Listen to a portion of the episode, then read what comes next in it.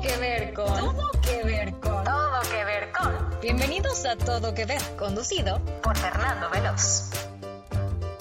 Hola, ¿qué tal? Bienvenidos al primer episodio especial de Todo que Ver. Hoy estamos de estreno y queremos presentarles este capítulo de una manera muy diferente. En este nuevo formato titulado Spoiler Alert, hablaremos de un tema, programa, libro o película en específico y donde, como su nombre lo indica, hablaremos libremente y con spoilers. Isabel Sesma, ¿estás con nosotros? Bienvenida.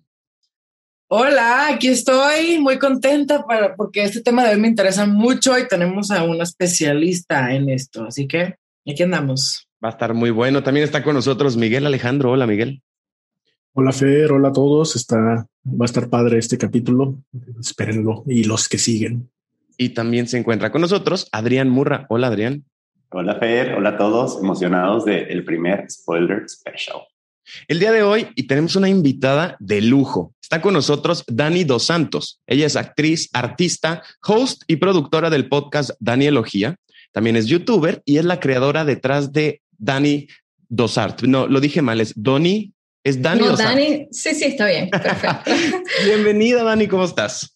Ay, gracias por invitarme. Muchas gracias, de verdad. Me encanta estar acá. Vamos a hablar un montón sobre Britney.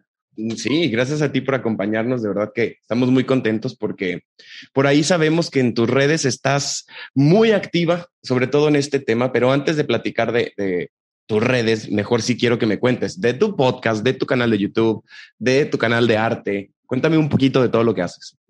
Bueno, en el canal de YouTube he estado, o sea, estoy haciendo cultura pop, pero con una vuelta hacia la salud mental, ¿no? no la idea no es solo como echar los chismes de, de la farándula, sino también decir el por qué pasan las cosas, ¿no? Porque me parece que la gente deshumaniza mucho a los famosos por eso de que tienen plata y fama y creen que no son humanos y que no sufren y que no sufren de depresión. Entonces hay muchos comportamientos que la gente resume a es una loca drogadicta, cuando en realidad son temas de salud mental. Entonces me parece una buena forma como de educar a la gente con lo poco que uno sabe sin que se den cuenta.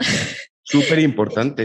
ahorita vimos, importante. vimos que Oprah y el príncipe, es el príncipe, ¿no? El príncipe Sí, acaba de sacar el, el, documental también de salud mental, donde sale Lady Gaga. O sea, son temas que, que están empezando como a, a, tener sentido y no sé por qué hace años no sucedía. Porque había, había todo un tabú, ¿no? Con la gente y la salud mental. Eran cosas de las cuales no se hablaban. Era como si vas al psicólogo porque estás loco y en realidad no. Es precisamente para no llegar ahí que uno va a terapia y resolver creo que si mucha gente hubiera ido a terapia, si nuestros padres o nuestros abuelos hubieran ido a terapia, muchas cosas se hubieran Otro resuelto. Mundo sería. Sí, tal cual. Dani, platícanos un poquito de ti, de tu vida, de dónde eres.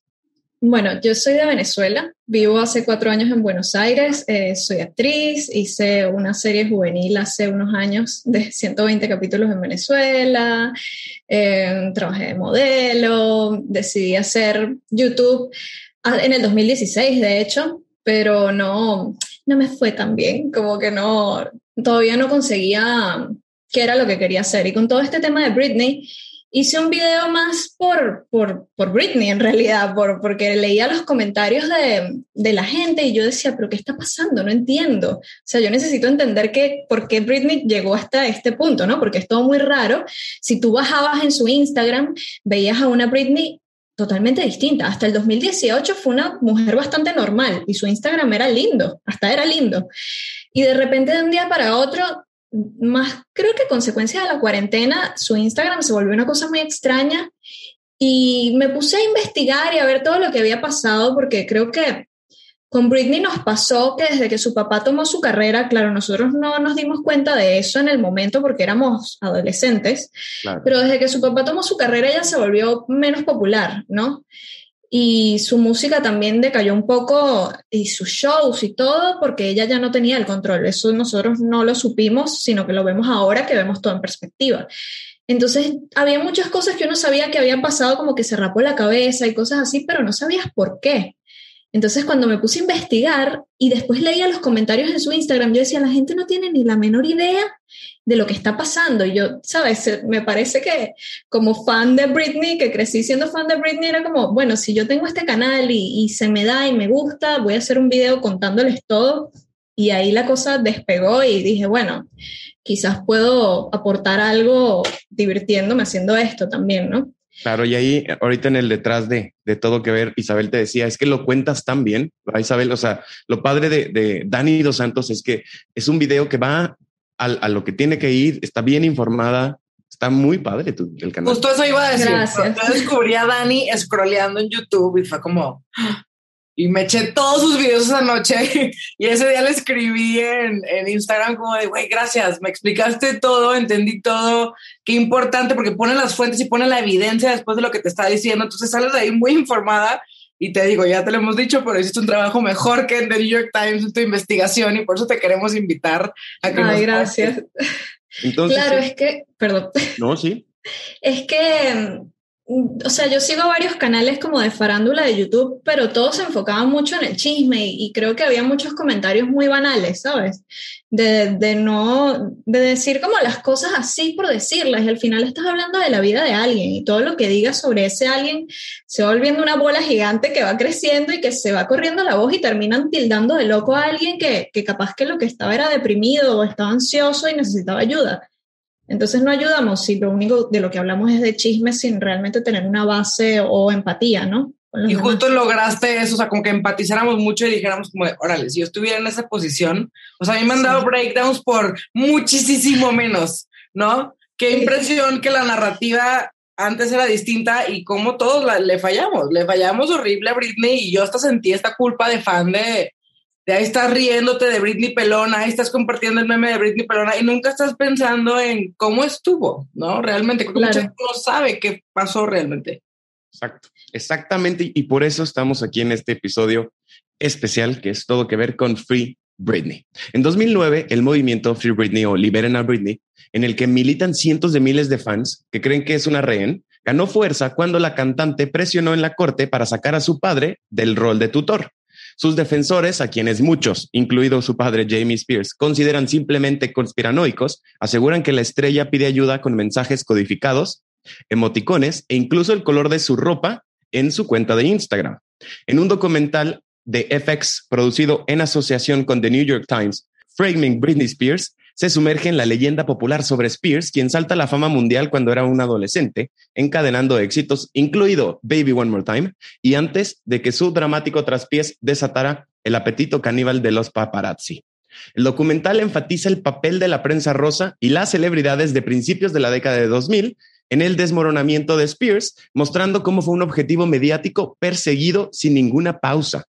Britney ha estado bajo la tutela de su padre, Jamie Spears, desde este infame colapso de la cantante que fue hace 12 años o 13 años, que resultó en una hospitalización y rehabilitación. Y aunque el estigma que rodea las batallas de salud mental de Britney Spears ha seguido a la cantante desde 2007, su carrera nunca vaciló, marcando un regreso oficial con su álbum de 2008, Circus. Britney continuó lanzando álbums, giras, protagonizando una residencia de un año en Las Vegas y lanzando empresas comerciales que incluyen lucrativas líneas de perfume y lencería.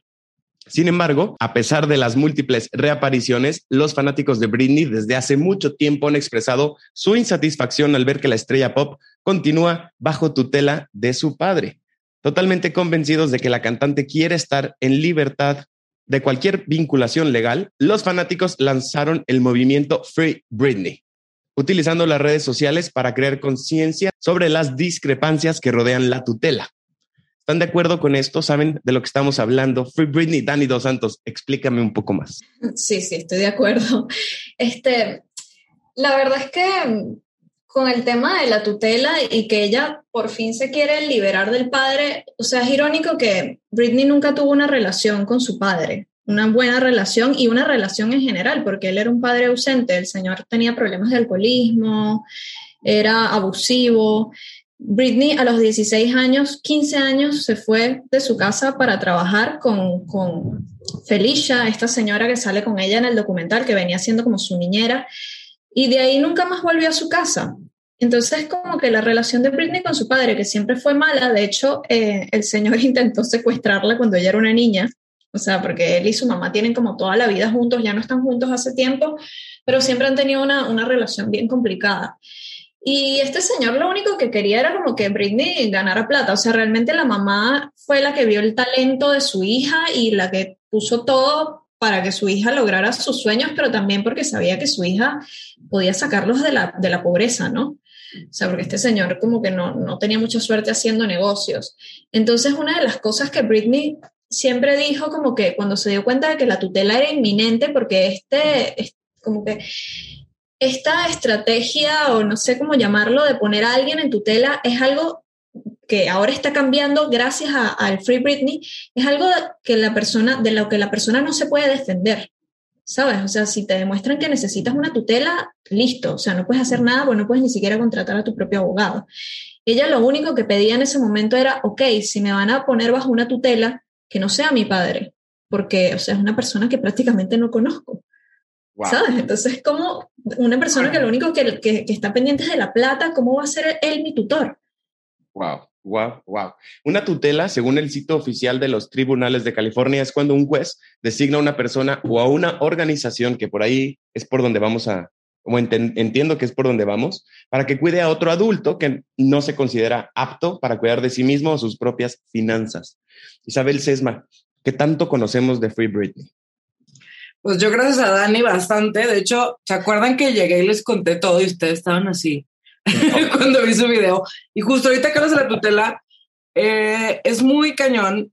Digo, yo, yo, tengo, yo tuve una abuela con Alzheimer, por ejemplo, y a ella eh, la tutela se la dieron a mis tíos, ¿no? Es una mujer que pues ya no está en este plano territorial, no puede ya pensar y me parece muy cañón que alguien con brinde con capacidades completamente normales la pongan como si tuviera una enfermedad de ese grado como de ya de adulto mayor que no puede hacer nada por sí mismo, ¿no? Me parece de verdad impresionante que hasta hayan pasado esa ley con una persona que pueda hablar, que tiene una base de fans por todo el mundo, que, que sabe, sabe su cuestión, ¿no? Sabe su vaina, no es como que ya tiene un trastorno mental, que, que Dani, bueno, que os vamos a poner el link de los videos de Dani para que se pongan al día ahí, pero hasta en el tema del diagnóstico no sabemos bien qué está pasando, ¿verdad? Porque parece ser que le dije, que dijeron que tenía bipolaridad, que si ese fuese el caso, de todos modos, no le puedes quitar la tutela de su propia vida a alguien con bipolaridad, ¿están de acuerdo?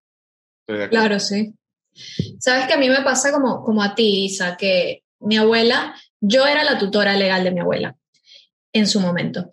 Y ella, de verdad que ya estaba, o sea, ya estaba senil, tenía demencia, ella no estaba en, acá, no estaba, su mente estaba en cualquier otra parte, pero yo nunca hice nada con eso, simplemente fue como una medida legal en donde yo fui, firme, ya está, pero nunca, nunca me apoderé de su vida, ¿me entiendes? O sea, y ya, y duró muy poco, porque mi abuela al poco tiempo murió, pero Britney no está ni cerca de, de, estar así. O sea, ¿cómo le puedes poner a alguien? O sea, ¿cómo puedes decir que tiene demencia si la tipa se aprende un montón de coreografías, la pones en un escenario? O sea, ¿cómo es posible que ese argumento tenga validez? Exacto. O sea, si está tan loca, no la montes en un escenario porque no sabes qué puede hacer.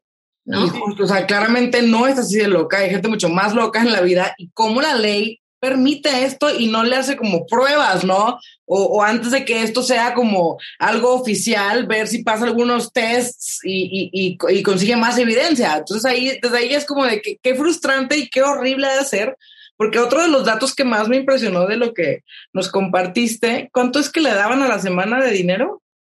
Eh, no me acuerdo el número exacto, pero era algo así como tres mil, eh, como tres mil dólares. Al mes, o sea, era una cosa. Mil quinientos dólares a la semana. semana. Una mínima fracción de lo que generaba ella. Mil quinientos dólares a la semana, la mejor artista del pop de la historia del mundo. Sí. Que Kevin, su marido, gana más del bolsillo de Britney que Britney. De ella, wow. Su, su maquinita de dinero, y esto es súper importante y se ve bien reflejado en el documental cómo también todo lo que le sucede en 2007 lo usan contra ella, ¿no? O sea, que vaya y se rape. A lo mejor una persona normal, lo vimos ahora en la pandemia, muchas personas lo hicieron y no están en un instituto, nadie los está cuidando. O sea, y, eh, Adrián, platiquemos más de Framing Britney Spears. Cuando, cuando ella se baja del coche y tiene 80 paparazzis y dice, tengo miedo. O sea, cualquier persona tendría miedo. No es solo Claro. No, y entrevistan al, al paparazzi y él dice, no, ella nunca me dijo que la dejáramos sola, teníamos una muy buena relación y instantáneamente te ponen escenas donde ella está diciendo, por favor, déjenme en paz. O sea, yo creo que como decía Isabel ahorita, nadie de nosotros estaríamos equipados para lidiar con una situación así. Me, me, me, impacta mucho cada vez que lo escucho, cada vez que veo los documentales o los videos de Dani, porque no entiendo cómo lo pudo lograr el papá. O sea, hay antecedentes, porque en este caso es Britney y es famosa y tiene sus fans y a lo mejor lo sacaron a la luz, pero habrá antecedentes de una persona lúcida a la que le hayan quitado poder sobre sí mismo, o sea, que, cómo le hizo él, o sea, de dónde sacó, con qué palanca lo logró, o sea, se me hace algo muy impactante. ¿Sabes tú algo de eso, Dani? Con lo del tema de, con lo del tema del paparazzi, voy un poquito atrás. Este mismo tipo sale en otro documental que se hizo, que se llama eh, Britney for, the, record. Sí creo que es ese o es en Britney Out of Rails, algo así. Creo mm. que es for the record. Y el tipo dice tipo, está el auto de Britney adelante con una amiga. Y él está atrás y dice, yo soy como, nosotros los paparazzi somos como los policías, eh, vamos a perseguir al, delincuente y lo vamos a atrapar y no se va a poder escapar. Y entonces después sale como un mártir, ay, ella nunca me dijo que la dejara en paz, o sea, es como, y es el mismo tipo el que le cayó a Paraguasos, o sea, ¿me entiendes? El tipo era un acosador y, y ahora como, como en el 2020 cancelan, ya estaban cancelando todo el mundo, dijo, nada, yo voy a hacerme aquí la víctima. Igual me, me, me parece una locura que el tipo haya accedido a estar en el documental deben haber pagado o, algo, porque ¿sabes? Se exhibió solito. Sí, yo creo que muy poca gente, en la otra pregunta que me hiciste, ah, o sea, que es tan joven, ha estado en una tutela así. Por ejemplo, sé que otra persona así es Amanda Bynes, pero yo no he investigado lo suficiente sobre ese caso. De hecho, quería hacer un video sobre eso, pero me parece que Amanda sí tiene un poco más de problemas que Britney pero no me atrevería a hablar demasiado de eso porque no he investigado lo suficiente. Pero también hay gente que se queja de la tutela de Amanda y dice que los padres la están explotando, entonces habría que ver qué está pasando ahí. Es que es raro una persona tan joven y tan productiva que caiga en una tutela. Es una barbaridad y le fallamos y está cañón por la época, porque, por ejemplo, si Miley Cyrus hubiera hecho lo que e, esa locura de raparse y tatuarse ahorita, digo que lo hace a cada rato, a nadie le llama la atención, no es ni siquiera vendible en un headline, ¿no? Qué impresión cómo nos jugó aquí chueco el tiempo con, con la misoginia internalizada, con, con esta cosa de, de, de de la sobreexplotación que ella le hicieron sexualmente y encima de todo ella está loca porque ya se rapó y ya nos falló porque se rapó como y esta cosa también como de los fans de, de creer que, que, que, la conoces y que es tuya y que debe hacer lo que tú crees que debe hacer alguien. Es que no, no, fue un grito de ayuda que nadie vimos o que no entendimos como fans. A lo mejor estábamos tan alejados que también su familia como no lo vio, ¿no? su hermana, que creo que es la que se queda con las finanzas ahorita de, de, Britney o la que está encargada de, pero eso más adelante. Miguel Alejandro, ¿cómo estos gritos de ayuda, si ver a, una chava que está rapándose, pegándole un carro. Después dijeron que no era una buena mamá porque traía a su bebé en, los brazos mientras manejaba. O sea, ¿cómo todo este tipo de cosas puedes observarlas desde un punto psicológico?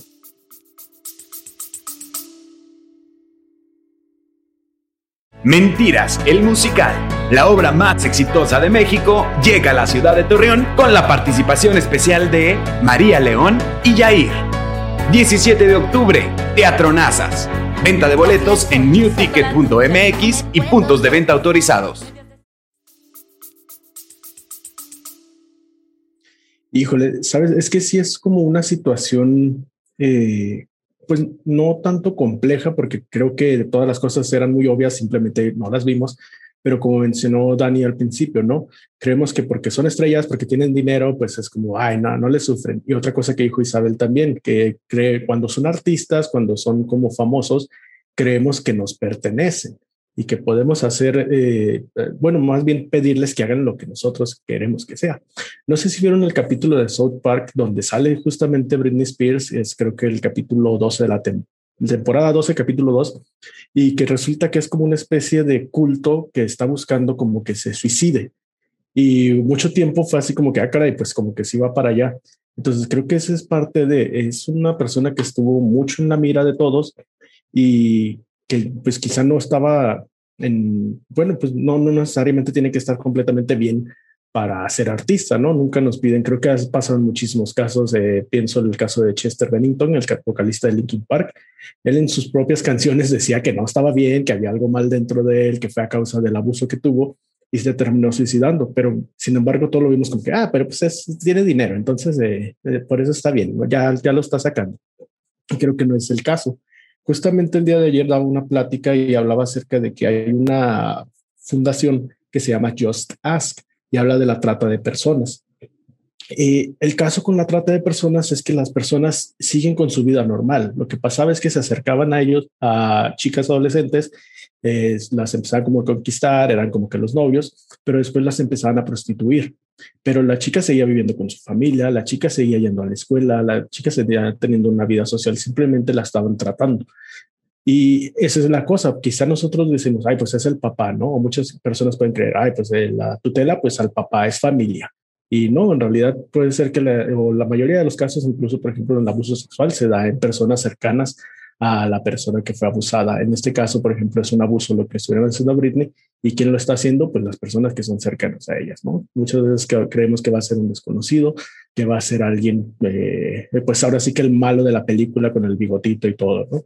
Pero no, resulta que es una persona que ya la conocía, que sabía cómo manejarla y lo que dice Adrián, ¿no? De esta parte de, de cómo el papá supo o cómo se inspiró, por así decirlo pues yo creo que el dinero y el poder sí es algo suficiente inspiración para muchas personas para que no te importen ni, ni tus hijos. Lo pienso también como esta otra parte, las niñas que trabajan, bueno, no trabajan, que las mandan a los concursos como de belleza o cosas así.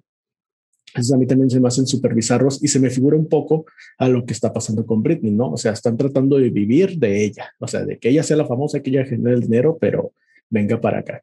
Honey Boo también, no, también sale en un documental hablando de eso, de, de, o sea, a lo mejor no, sí lo disfrutó porque pues ahí estaba y es lo que su mamá la llevaba a hacer y pensó que era parte de un juego y, y al final le afectó muchísimo en su autoestima y en muchas cosas más, pero bueno, creo que Honey Boo es otro tema. En el documental sale la editora del New York Times, sale también Felicia, la, la ex asistente de Britney, y algo muy importante que, que a mí me causó mucho shock fue cuando el papá dice, o sea, él lo tienen en cámara diciendo, es una máquina de dinero. O sea, no es mi hija, es mi máquina de dinero. Y eso me impresiona, Dani.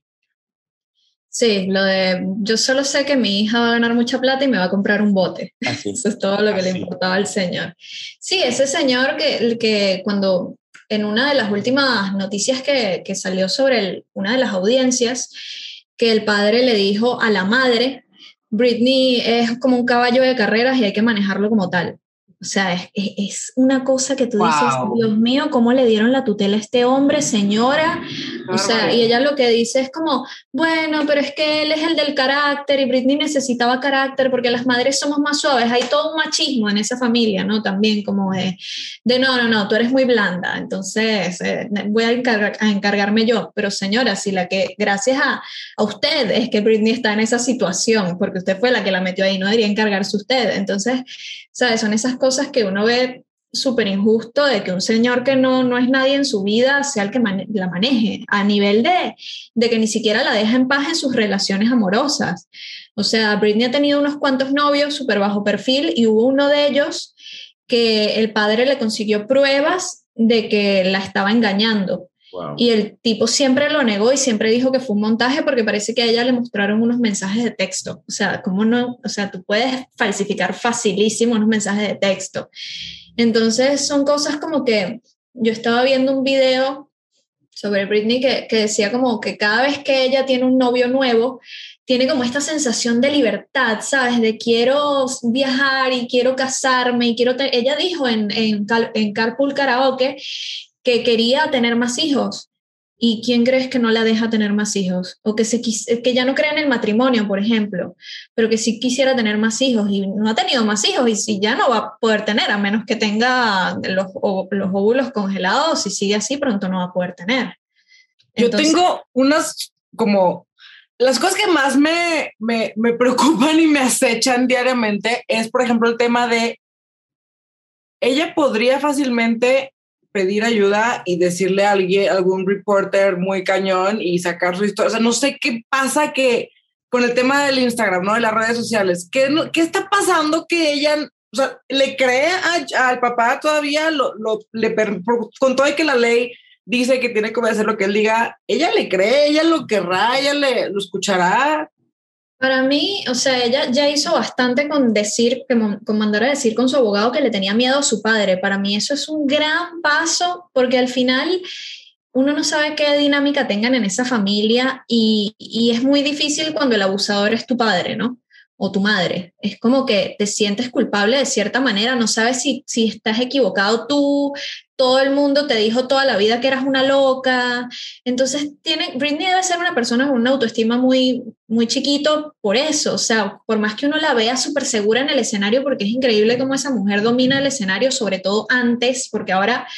Ahora es como que está cómoda, pero no es como antes que tú la veías que estaba ahí comiéndose el mundo ella debe tener muy poca autoestima porque siempre depende del, del, amor externo, ¿no? Y si su familia y todo el mundo le ha dicho que es una loca, no debe confiar mucho en sus decisiones. Ahora, yo creo que debe influir mucho el hecho de que ya tiene cuatro años con Sam, con su novio, y que debe querer hacer cosas con su vida que no le están dejando hacer, y de que mucha plata de su bolsillo se ha perdido y que dónde está esa plata. Y es una de las cosas que ella dice. Lo, lo mencionan también en, en este documental, donde Felicia, de hecho, dice que la relación con el papá son gritos, casi siempre. O sea, es como si fuera el manager enojón y se la pasan gritándose unos a otros. En el, en el otro documental, el de For the Record, vimos un pedacito, pero como que ella se hace tonta, como que el papá le está gritando algo y ella voltea como que con el cel y le dice de que deja de usar el celular. Y le dice, no, daddy, pero le dice de una forma tan infantil que me preocupó, o sea, la situación en la que vive, ¿cómo lo verá? Tan, tan grande, ¿no? Como, como cuando estamos chicos vemos a nuestros papás como ¿no? muy, muy grandes, muy poderosos. A sus 39 años, que siga contestando de esa manera, no, no hay, o sea, nada más crudo que verlo, porque bueno, ya me, se me hizo la piel chinita. Es que yo creo que, que, para los padres uno nunca crece y si es por ellos te siguen tratando como si fueras chiquito, cambia el trato porque tú te revelas y tú dices, yo soy un adulto y yo tomo mis decisiones, ahí van entendiendo como que, ah, ok. Claro. Pero Britney es esta, o sea, por lo menos en lo que uno ve en las entrevistas, siempre fue esta chica como muy dulce. ¿Sabes? Y le, le, debe costar. Ahora, pero con el novio en escena, yo si fuera el novio es como de, oye, güey, vamos a hablar algo, vamos a, a, liberarnos de esto, ¿no? Yo aquí estoy, tienes ayuda, o sea, no sé, porque luego también está esta cosa como de, ¿será real el novio? ¿No será real el novio? Los videos de cuando se van de viaje, como que no se están yendo de viaje, como que los grabaron así, como para ponerlos en redes sociales. Entonces, ¿qué sabemos de eso? Es que sabes que a los novios de Britney se sabe que les han hecho firmar contratos de confidencialidad.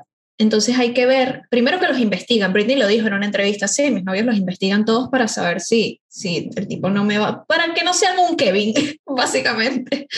Este, entonces como que no confían mucho en, sus, en las elecciones de ella. Y este chico no debe poder hablar demasiado. Más bien a mí me pareció increíble que haya puesto en las historias que el, que el padre se metía en su vida, que no los dejaba vivir en paz, que no la respetaba, que era un idiota. O sea, para mí eso fue como, wow, se está destapando esta olla y pronto nos vamos a enterar de todo porque se ve que ya, no, ya les queda esto, poquito de paciencia, ya deben estar hartos y deben querer eh, pasar al siguiente nivel en la relación, porque por más que sea, Sam es un hombre joven Britney ya se casó, ya tuvo hijos, ya todo, pero Sam no. También quizás por eso es que Britney tiene un novio tan joven, porque con el tipo con el que estaba antes comprometida, ellos tuvieron como cuatro años juntos, que es el que sale en el video de Criminal, el modelo de ese video era su novio, y ellos terminaron porque él no quería tener más hijos y ella sí. Entonces imagínate lo importante para ella que debe ser tener más hijos y que ni siquiera está pudiendo hacer eso. Para mí eso debe ser una motivación muy importante para salirse de la tutela. Pero entonces, ¿cuál será la amenaza? ¿La amenaza será de verdad muerte? O sea, si dices... Yo no sé. Yo no sé si es una amenaza, pero puede ser una demanda en cuanto al novio, ¿no? Digo. Puede ah, ser una, amenaza, una, una cláusula en un contrato. Y para Britney, para mí que uno de los miedos de ella y de la familia entera es que de verdad el padre se esté robando plata y que termine en la cárcel, porque nadie quiere que su papá termine en la cárcel, ¿saben? Bueno, ese maldito se merece estar en la cárcel. Claro, pero al final, al final es el padre. Para nosotros. Pero a ver, a ver, es que sí tengo muchas dudas. Este es un tema que es hermoso. Porque aquí entonces, ¿podemos confiar en Jamie Lynn y en la mamá o not really?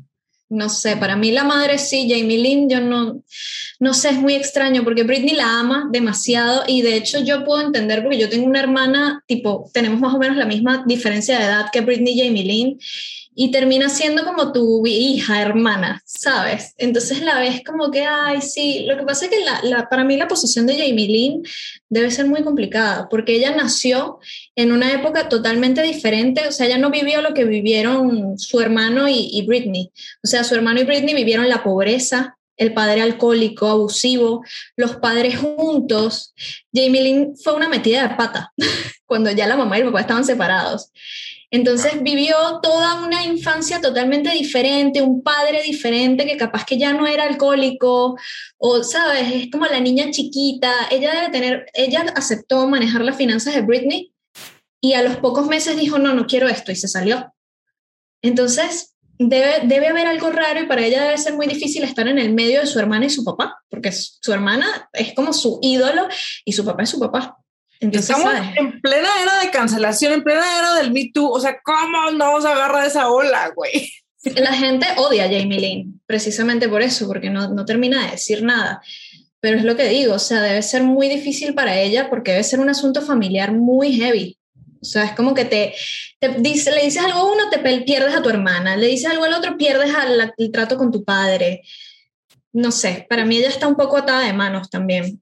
Imagínate vivir ese, esa cosa. En otro de los, de los documentales, Brindy menciona como que estaba tan cansada de, de, vivir lo mismo todos los días, de que no la dejaran hacer nada, que de repente se agarraba a un viaje al, no sé, a, a, otro estado y de todos modos ahí estaban los paparazzis. Entonces, ¿cómo, cómo te puede o cómo podríamos, por ejemplo, Miguel, identificar artistas que están pasando por algo similar a Britney para que no los juzguemos, vaya, a todos por igual.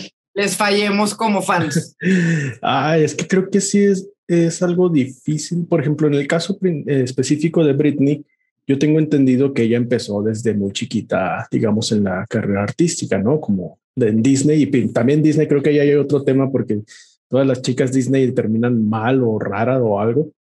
Entonces yo creo que lo que Britney puede tener es como que una especie de mal desarrollo como social y por eso esta parte de que le dice Daddy, por eso esto de como que no poder pedir ayuda porque quizá eh, su infancia se quedó truncada, no lo sé, no sé qué tanto pudiera hacer esto, entonces ella sí se siente como una niña desprotegida. Y si esto es lo que ha conocido desde muy chica, entonces para mí, por ejemplo, la amenaza tanto de, los, de, las parejas como para ella es, si te quedas sin esto, te quedas sin nada. O sea, esto es tu vida y si dices algo, eh, vamos a deshacerte la vida.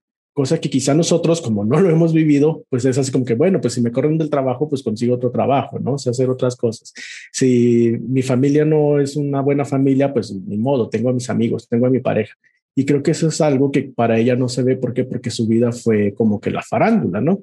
No sé qué tanto puede hacer esa parte de que hay una amenaza, tanto yo creo que es para tanto ella y a los artistas de si dices algo, si intervienes o algo, pues eh, ya sabemos que los medios son canijos y pueden hacernos creer de que, ah, esta persona es mala, échensela encima. Y se les acabó la carrera y se les acabó la vida. ¿Por qué? Porque hacen lo que aman y se lo están quitando. Creo que pasó también en el, en el documental este de Tonya, Toña, hay Toña, no sé si la vieron, que eso le pasó, ¿no? Que, ¿verdad? Ajá, que a ella le encantaba el patinaje, pasó todo esto y fue así como que, ah, pues sabes que eh, no te vamos a meter a la cárcel, pero ya no puedes volver a patinar. Y es como que no, pues es lo único que sé hacer, porque desde niña la entrenaron para eso. Entonces creo que principalmente sería ver esa parte, un poco de empatía de saber que quizá la vida del, del artista que está sufriendo de esto, pues es literal, esa es su vida. Entonces, a empezar a ver como que cuáles como los factores externos que le pudieran ayudar, siendo ya no la farándula, los medios, los paparazzis, porque quieras que no todo eso es parte de, de esa vida. No sé, Dani, ¿tú qué opinas? Claro, es que para mí eh, la gente famosa tiene un círculo de gente confiable tan chiquito que puede ser su familia o la gente que estuvo ahí desde que era niña, que la conocieron antes de ser famosa, que por un lado tú dices, sí, me quieren porque me conocen antes de ser famosa y que por otro lado es como, pero se están aprovechando igual de ti, ¿no? Y dices, si yo pierdo a mi familia, que es la única gente que ha estado aquí para siempre, o sea, siempre por mí, que es mi círculo social prácticamente, ¿con quién me quedo? Si no puedo hacer amigos nuevos porque todo el mundo va a llegar con un interés, ¿no? Por ejemplo, había una entrevista de, de Beyoncé que ella, ella, tuvo, ella tiene una relación difícil con su padre también, porque su papá fue su manager, fue el manager, fue el que creó a Destiny's Child y, y, la prima de Beyoncé eh, dice que, que, era horrible, que era como un entrenador militar que las levantaba a las 3 de la mañana para ensayar, que era de cuando eran niñas, todo. Y, y ella en una entrevista le preguntaron como que, cuál es la diferencia entre tú y Britney Spears, como tratando de que Beyoncé hablara mal de Britney, pero esto hace años, hace cuando Britney estaba en todo este lío. Y ella lo que dijo fue como que yo me he encargado de que la gente que me rodea sea gente buena. Pero como tú, o sea, también tienes suerte, ¿no? O sea, Beyoncé dijo, adiós papá, chao, pero capaz que su mamá era buena, capaz que tenía otra gente a su alrededor, su esposo era un, o sea, entre lo que cabe era un buen esposo, que tiene mil años con ella, no era Kevin. Entonces, ¿sabes? Britney lo dijo una vez, yo estaba muy vulnerable, me sentía muy sola y dejé que gente mala entrara a mi vida, porque me sentía sola. Por ejemplo, este personaje, Sam Lutfi, que por un tiempo fue su manager, que es el tipo que sale cuando ella tiene el pelo oscuro, que anda haciendo locuras por ahí, que la, la, prensa, que es el que sale con ella siempre que tiene una gorra. Ese tipo tiene una orden de restricción que le pusieron los padres en contra de Britney y decían que él la drogaba, le metía drogas en la comida, pastillas en la comida como para tenerla tonta y apoderarse de todo lo de Britney, como de cerrar negocios y cosas así. Esa es la versión de los padres, ellos ganaron en la corte, pero también se dice que Sam es el creador del movimiento Free Britney. No está confirmado, pero se dice que fue él el que lo creó. Y ojalá Entonces, no estaría padre eso. sí. Sí, que ella, lo, ella lo vivió de cerca y le consta y puede, puede pues, decir qué está pasando, ¿no? Claro. Mira, yo me muero porque sea 23 de junio y saber qué va a decir esa mujer. ¿Qué o sea, pasa yo espero el de verdad. 23 de junio? Es la, es la audiencia en la que Britney pidió hablar directamente a la corte, o sea, ya dijo basta, basta de mandar cartas con los abogados, ¿sabes? De que esta, esta jueza tome decisiones sin ni siquiera verme, porque tú te, puedes, tú te puedes imaginar cualquier cosa, más si tienes las redes sociales ahí, tienes un montón de gente diciendo, ay, esta tipa está loca, no tienes una opinión imparcial, como no la tuvieron los jueces que decidieron que sí a la tutela en ese momento. Claro. Porque toda la narrativa la manejaba la prensa. Entonces, el 23 de junio es que vamos a ver qué va a decir Britney, cómo lo va a decir, o sea, el hecho de ver a Britney hablando sobre su problema, porque si tú ves entrevistas de antes de todo este lío, ella hablaba como una persona normal, ¿me entiendes? O sea, tú dices, ah, no, esta mujer, ¿sabes? Britney siempre fue como chistosa, siempre hacía como chistecitos y era Y como... contesta, contesta re bien en las entrevistas. Sí, y siempre como con humor y dulzura, ya no es esta chica súper dulce que era al principio, ya entonces está como más tiesa, más como que tengo que ser perfecta porque debe tener trauma, pero no es, no es una persona incoherente, como la quieren hacer quedar con las cosas que escriben en su Instagram, que tú dices, o sea, si tú de verdad crees que ella es la que maneja su Instagram, dices, esta mujer no hila una idea con la otra. o sea, dice cualquier cosa que no tiene nada de sentido. Me encanta meterme a ver los comentarios de la gente de que, ¿Are you okay? Please, no sé qué. ¿Qué significa esto? Y de que, no estás bien, sweetie, lo veo aquí. Así todo el mundo le Sí. pone como wink. Si necesitas ayuda. Pero si te pones a ver, no es raro. O sea, yo sé que el Instagram de Britney es raro, yo lo sé. Pero digo, si fuera, no fuera Britney, fuera tu prima o tu vecina, que se pone a, a bailar en shortcitos y ropa de andar en la casa, realmente lo verías tan raro. Claro. Sería como, ay, esta, sabes, medio mamarracha, pero hasta ahí. Claro. No sería como, está loca. ¿Sabes? Como que. Oigan, pero también algo padrísimo que acaba de suceder es que se explicó por fin aquel tweet que hizo del calentamiento global, que, que no se entendía y decían que, que igual, así como estaba diciendo Dani del Instagram, que, que no hila una con otra, ella va a Twitter en 2011 y pone, lo, como que, bueno, primero les pongo, les digo lo que puso, que dice, ¿alguien cree que el calentamiento global es, es algo bueno? Amo a Lady Gaga. Se me hace que es una artista muy interesante. Todo en el mismo tweet. Entonces, de, hasta hace muy poco, alguien, algún fan, dijo, ahora entiendo y empezó a sacar como los, los screenshots. Ella le estaba contestando a otro tweet. Obviamente no lo usó bien, pero mm, se estaba burlando de, de, de Trump por el calentamiento global, pero ahí lo puso sin querer. O sea, en lugar de contestarle, lo copió y luego puso Me encanta. Lady Gaga. Claro, súper. No, y que si tú ves desde hace años, hay, hay un video en donde ella está como en una sesión de fotos y hay una persona de su equipo, una mujer que siempre ha estado en su equipo desde hace años, y ella la está grabando y le dice, le muestra el celular y ella le dice, ay, me encanta, sí, posteémoslo. Ella no postea en sus redes sociales, no es ella.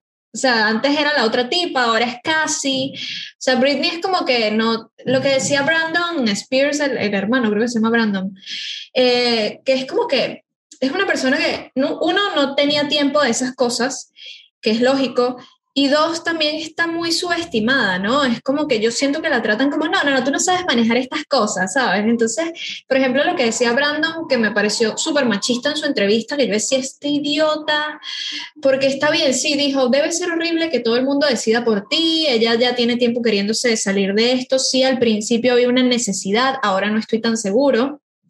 Es que dice como, bueno, sí, se quiere salir, pero por otro lado digo, ella va a hacer sus propias citas.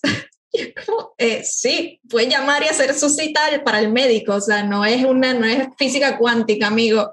Entonces, ¿sabes? Yo siento que la subestiman mucho, la tratan de tonta. Como tú eres es muy fácil. esto. Es muy fácil agarrar un celular y meterte a tu Instagram, ¿no? Yo digo como, ¿por qué no lo hace? O sea, le tienen prohibido el celular, la tienen amarrada, o sea, ¿qué está pasando, no? Porque el dueño de Britney Spears, la marca Britney Spears, es el padre. Papá. Y eso incluye las redes sociales. Britney no es dueña de su marca ni de su nombre. Ay, Dios mío. Eso está Pero aparte, creo que, o sea, es sencillo para nosotros, que lo hacemos a diario, pero yo pienso también haciendo mucho salió, había, creo que era el de Beach One, de que a Paris Hilton se le paró el carro y que ya no prendía y no sabía ya qué estaba pasando y se acercó un paparazzi y era como que es que le falta gasolina, lo, y cómo se le pone gasolina. Entonces, igual y si ella nunca ha hecho una cita, no va a saber ni a dónde hablar, no va a saber, si nunca ha usado su Instagram, pues no va a saber ni cómo se utiliza en realidad. Creo que eso es como lo complejo, de que en realidad está como muy desconectada de toda esta parte. Sí, de hecho hay un video cuando Britney hacía historias, eh, tipo por el 2018, por ahí, o antes, había un video en donde ella, los hijos estaban como jugando, no sé, Nintendo, una cosa así, y ella iba como que muchachos y tal, y, les hablaba y ellos ni le prestaban atención, ella decía como, ay, la tecnología y tal, así como, como diciendo, yo no entiendo nada de esto. Y hace, creo que fue el año antepasado, 2019, antes de la pandemia, o en el 2020, pero en los inicios, en donde en el Instagram de Sam, su novio, de repente él fue un en vivo y no era él, era Britney.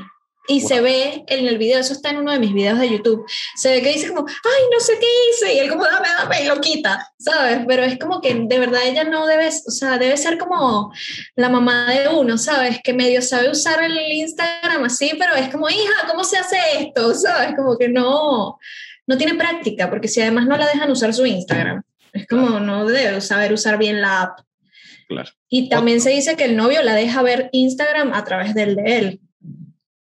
O sea, no del suyo, claro, pues no lo tiene. Wow. Claro, si ella estaba, si ella sin querer se fue a live en el Instagram del novio, es porque ella estaba viendo Instagram a través del celular del novio. El Instagram, a través del celular del Instagram del novio, ¿me entienden? Sí, sí, sí. Otra cosa que me impresionó de tus videos que es que los fans, mira, los fans estamos haciendo lo que no hicimos en ese momento y ahorita la vamos a sacar de eso todo el movimiento Free Britney porque porque son los que se están dando cuenta de todo, ¿no? Lo que pusieron ahí en me, me impresionó que, lo, que tú lo dijiste, Dani, que era como de, oigan, ¿qué está pasando que Britney pues trae ropa de Walmart, ¿no? Y, y Sí. se ve que no ha ido al dentista porque se le ve que su gap de aquí de los dientes está como más grande. O sea, los mismos fans los que están viendo como de, y, y en el documental sale como oiga, no sabemos nada de ella por tanto tiempo. Y, y investigaron y la encontraron en un centro de rehab. O sea, como los mismos fans están viendo entre las fotos y la evidencia a dónde ir, qué hacer.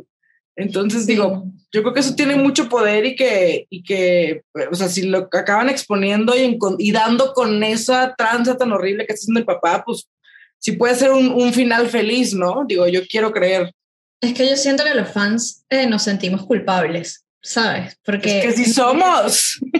Es que éramos, también éramos chiquitos, ¿no? Yo tendría que como 14 años cuando Britney se, se rapó la cabeza. ¿Qué iba a saber yo de la vida a los 14 años, ¿sabes? Yo sabía lo que me decía en TV. Y, y aún así, yo vi que se rapó la cabeza y no me, o sea, dije como, wow, pero tampoco me pareció como, como que, ay, fue como impresionante, pero lo dejé ir, o sea, se me olvidó. O sea, yo siento que la prensa gringa también es muy mala, ¿no? Como que viven de eso y... Pero sí, gracias a los fans que están como que, como que haciendo una línea de tiempo de los hechos, ¿no? Que, que todo esto está empezando a tener un poco más de sentido. Para mí el tema de que ella se rapó la cabeza fue totalmente consciente de que así no la iban a poder mercadear. Claro. No, no fue como que... muy bien lo de las extensiones, por ejemplo, ¿no? Como mujer, tú sabes el dolor que ha de ser para extensiones pegadas y esta desesperación de irse a rapar es porque ya no las aguantaba y una forma como decir fuck you al sistema y de, ¿no? Porque ahora le... no me quieren cortar el pelo, güey. Sí, sí, exacto. Es como no tengo ni siquiera el derecho de decidir que me saquen las extensiones. O sea, le dolía la cabeza, le decía a la peluquera, me, me, tiran las extensiones y me duele. Y la tipa no le quería cortar el pelo. Y era como, pero, ok, no me lo vas a cortar, entonces me lo rapo y nadie va a poder hacer nada con Britney Calva. ¿A quién le vas a vender a Britney Calva? Para mí es eso. Tiene sentido. Y el que haya tenido dos hijos en menos de un año, también tiene sentido, como déjenme en paz, porque ahorita no estoy de artista, estoy de mamá. O sea, y me, compra tiempo para desaparecerme. Es que para mí Britney quería desesperadamente tener su propia familia porque su familia no, e, no, era, o sea, no era feliz con su familia. Mm. Entonces fue como que se casó con este tipo en Las Vegas, con su mejor amigo de infancia en Las Vegas, que el chico dijo que, o sea, la mamá estuvo que sí, en menos de, de un día con la anulación y la trataron de loca. Dijeron que ella no estaba en un estado mental como para tomar decisiones, pero este chico dijo que ellos sí estaban, o sea, que sí tenían una relación en ese momento, o sea, que sí andaban juntos y anularon el matrimonio y ya está.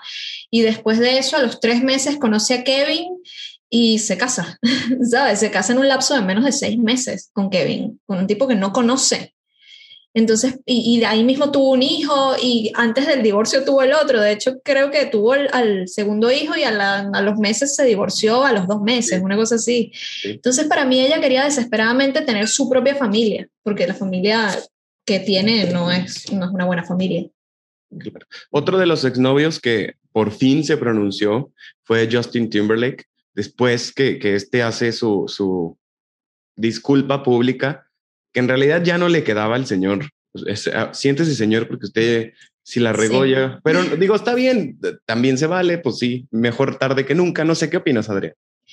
Sí, no, ya fue too little too late, la verdad. Y creo que Britney le tocó ser víctima de muchas circunstancias, ¿no? O sea, tanto en el tema de Justin Timberlake, que la calificamos como la villana de la relación, hasta la conversación que se tenía en ese entonces. Yo creo que gracias a Dios ha cambiado, pero en ese entonces cómo se hablaba de las mujeres, de las artistas, aunque estuvieran súper chiquitas. O sea, hay muchas escenas del documental Framing Britney que no sé si no se les hizo que eran como, hasta parecía como una parodia, como, o sea, el, programa de concursos de, este, de Jeopardy, no sé cuál era, de que nombra eh, las cosas que ha perdido Britney Spears su sanidad, este, su pelo, su cordura, que dices, ¿cómo se permite que de una persona que claramente está pasando por algo así, hablemos de esa manera, ¿no? Y, este, y ahorita, a raíz de eso, pues se le fue de las manos, obviamente, como decíamos ahorita, nadie, nadie estamos equipados para,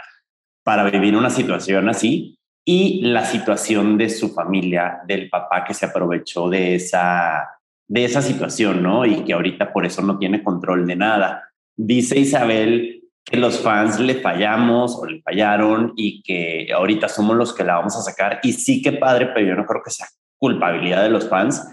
Yo creo que no, no habría necesidad, no debería de haber necesidad de que la tuvieran que rescatar nadie, si me explico, o sea, más bien que cambiar ese sistema y, y es, ese Hollywood donde se explota tanto, este, a las celebridades donde creemos que nos debe, donde somos tan invasivos y estas personas que sienten que no tienen control de su vida, como decía ahorita Fer. O sea, yo me puedo ir de viaje, pero a donde me vaya, o sea, me van a seguir los paparazzis, no puedo ir al mall, no puedo salir a mi casa, no soy, no, no tengo control de nada, ni de mi Instagram, ni de mi dinero y aparte me ponen a trabajar. O sea, creo que sí, sí es una circunstancia, pues, la verdad, muy, muy desagradable y qué bueno que esté saliendo a la luz, la neta. Qué padre, Dani, todo lo que estás haciendo y todo lo que está saliendo ahorita para que nos sensibilicemos un poco más, ¿no? Y podamos ver las cosas de ese punto de vista, ¿no? O sea, un poco más humano y menos tan de broma o de que, ay, la pelón, o ay, ya se volvió loca, ¿no? O sea, como que sí entender un poco lo que hay detrás.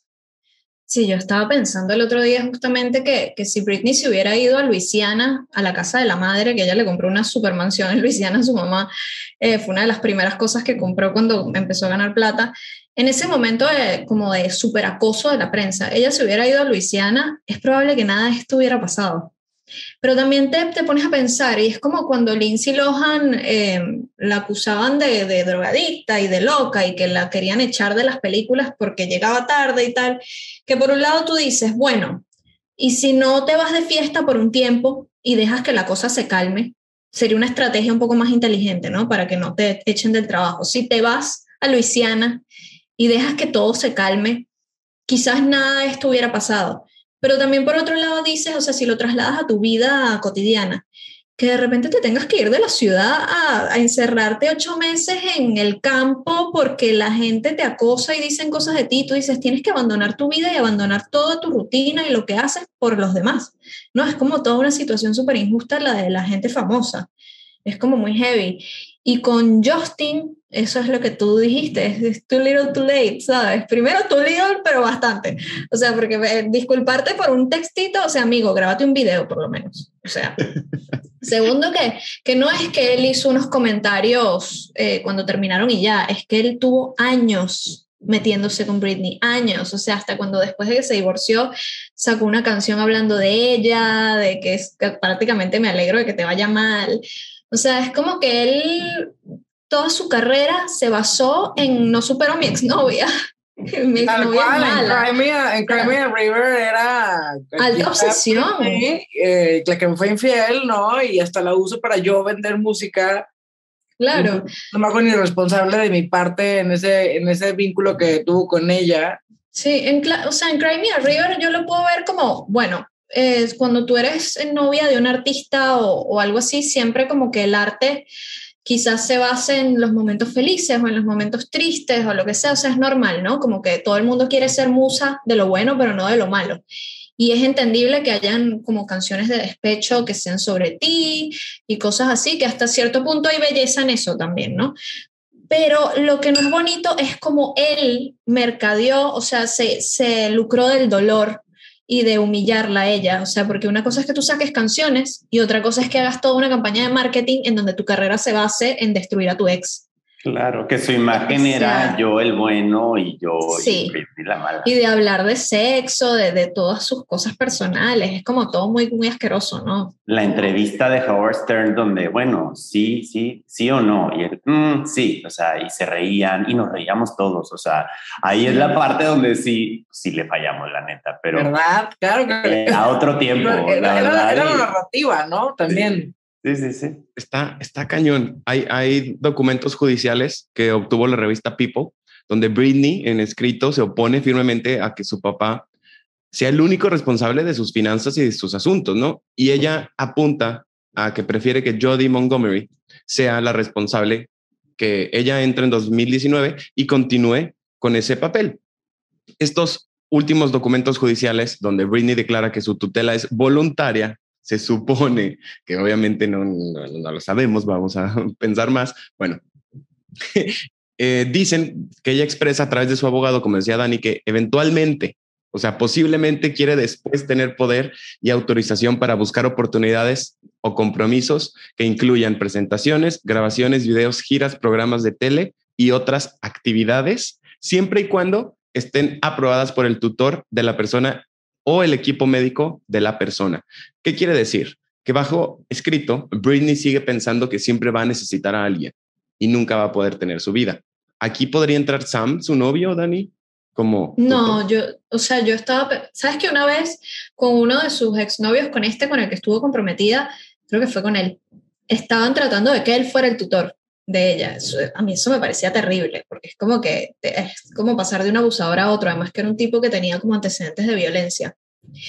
Pero yo estaba escuchando hablar un abogado que decía que la única forma de que Britney se librara de, de la tutela es cambiar de tutor, o sea, sacar al padre de la ecuación y que el nuevo tutor la libere. Okay. Entonces es muy importante que el padre salga, que entre Jody o la persona que sea y que esa persona diga, ok, bueno, vamos a liberarte, porque ella por sí misma no, no va a poder. O sea, legalmente no se puede. De hecho, la, la abogada esta que sale en Framing Britney, la, la mujer esta asiática que se llama Vivian Torin, que es el que después de grabar ese documental, el padre de Britney la contrató de nuevo porque ella estaba al principio de la tutela y después ya no trabajó con ellos y la volvieron a contratar. Ella decía que no hay, no hay precedentes eh, como que de alguien que realmente haya podido salirse de una situación legal así. O sea, no existe, Britney sería la primera. Ok, y para, para que lo entendamos mejor, no, no solo es Britney la persona, sino es la marca, es la organización. Y como organización siempre tiene que haber pues un presidente o alguien a cargo, vaya, un CEO. Eh, por eso es, es, tan importante que alguien quede. Lo que pasa es que tenemos a Lou Taylor, que es como su, su manager de negocios, que es una tipa muy... Es, es, una tipa bien sospechosa que, que yo no entiendo por qué The New York Times se pasó eso por encima y no habló de ella cuando ella es el personaje más odiado después del padre, por todos los fans, ¿no? Porque ella fue la que inventó esta, esta movida de, de, la tutela, lo intentó hacer con Lindsay Lohan, lo intentó hacer con Courtney Love, de hecho Courtney Love la odia y siempre hace posts destruyéndola porque decía como tú me trataste de quitar mi dinero, ¿sabes?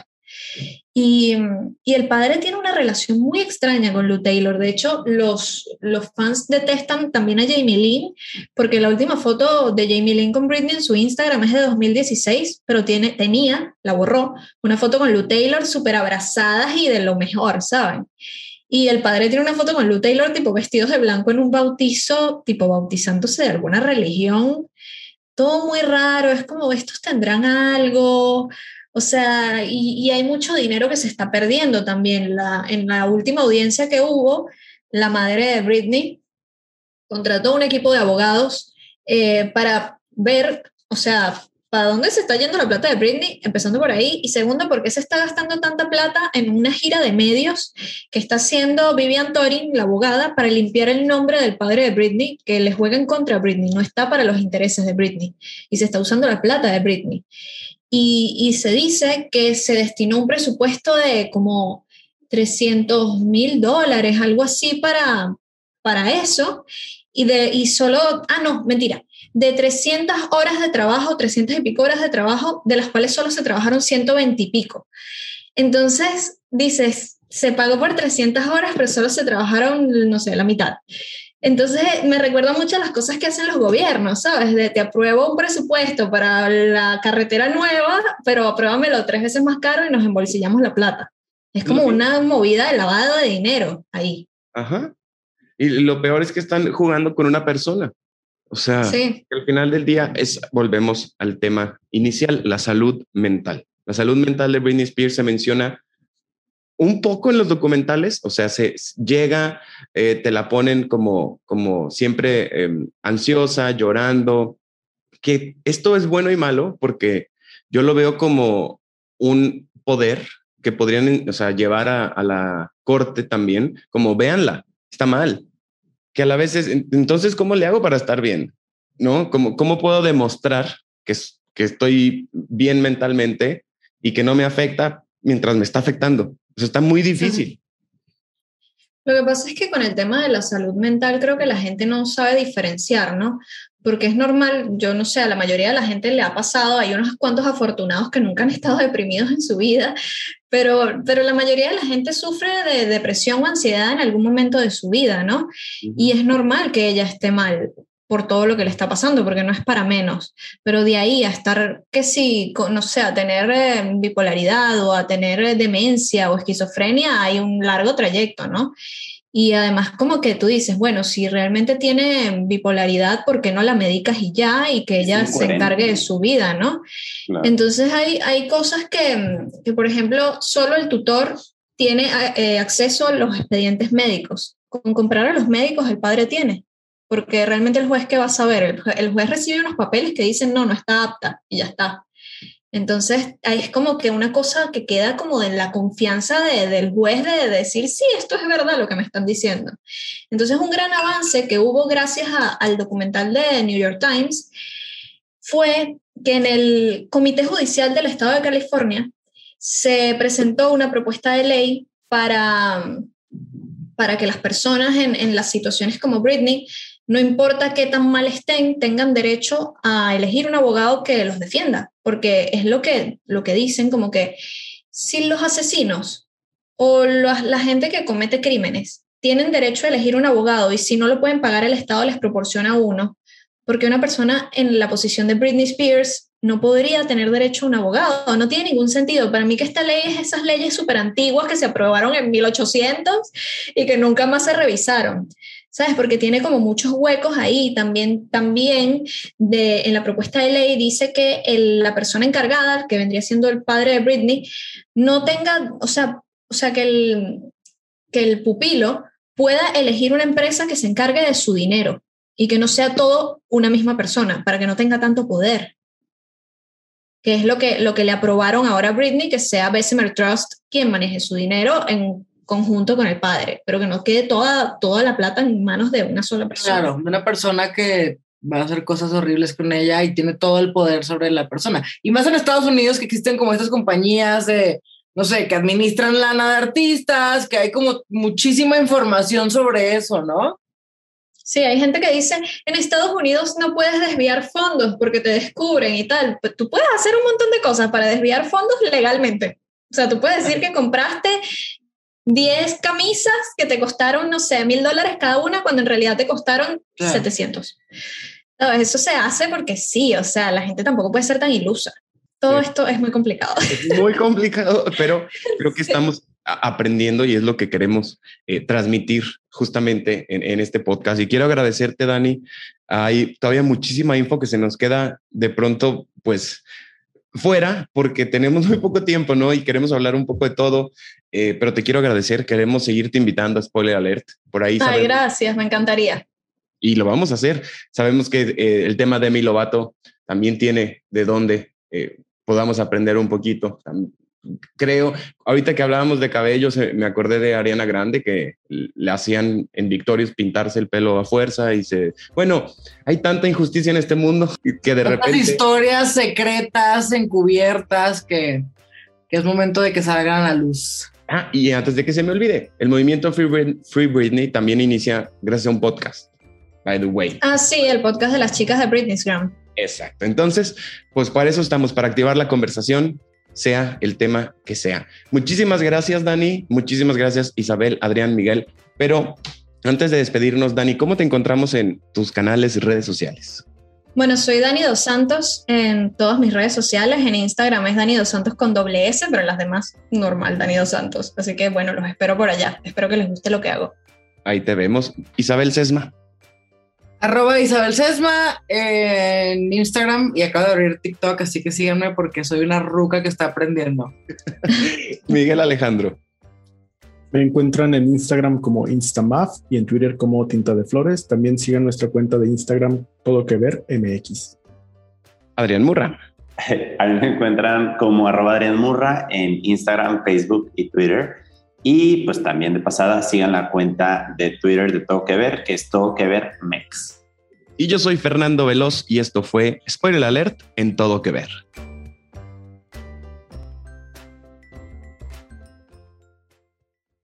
Todo lo que necesitas en un clic. Realiza tus compras en Simaco por teléfono o en línea y recibe tus productos en casa. Solo ingresa a www.simaco.com o llama al 800-2246-226, opción 4. Simaco, lo mejor para vivir bien.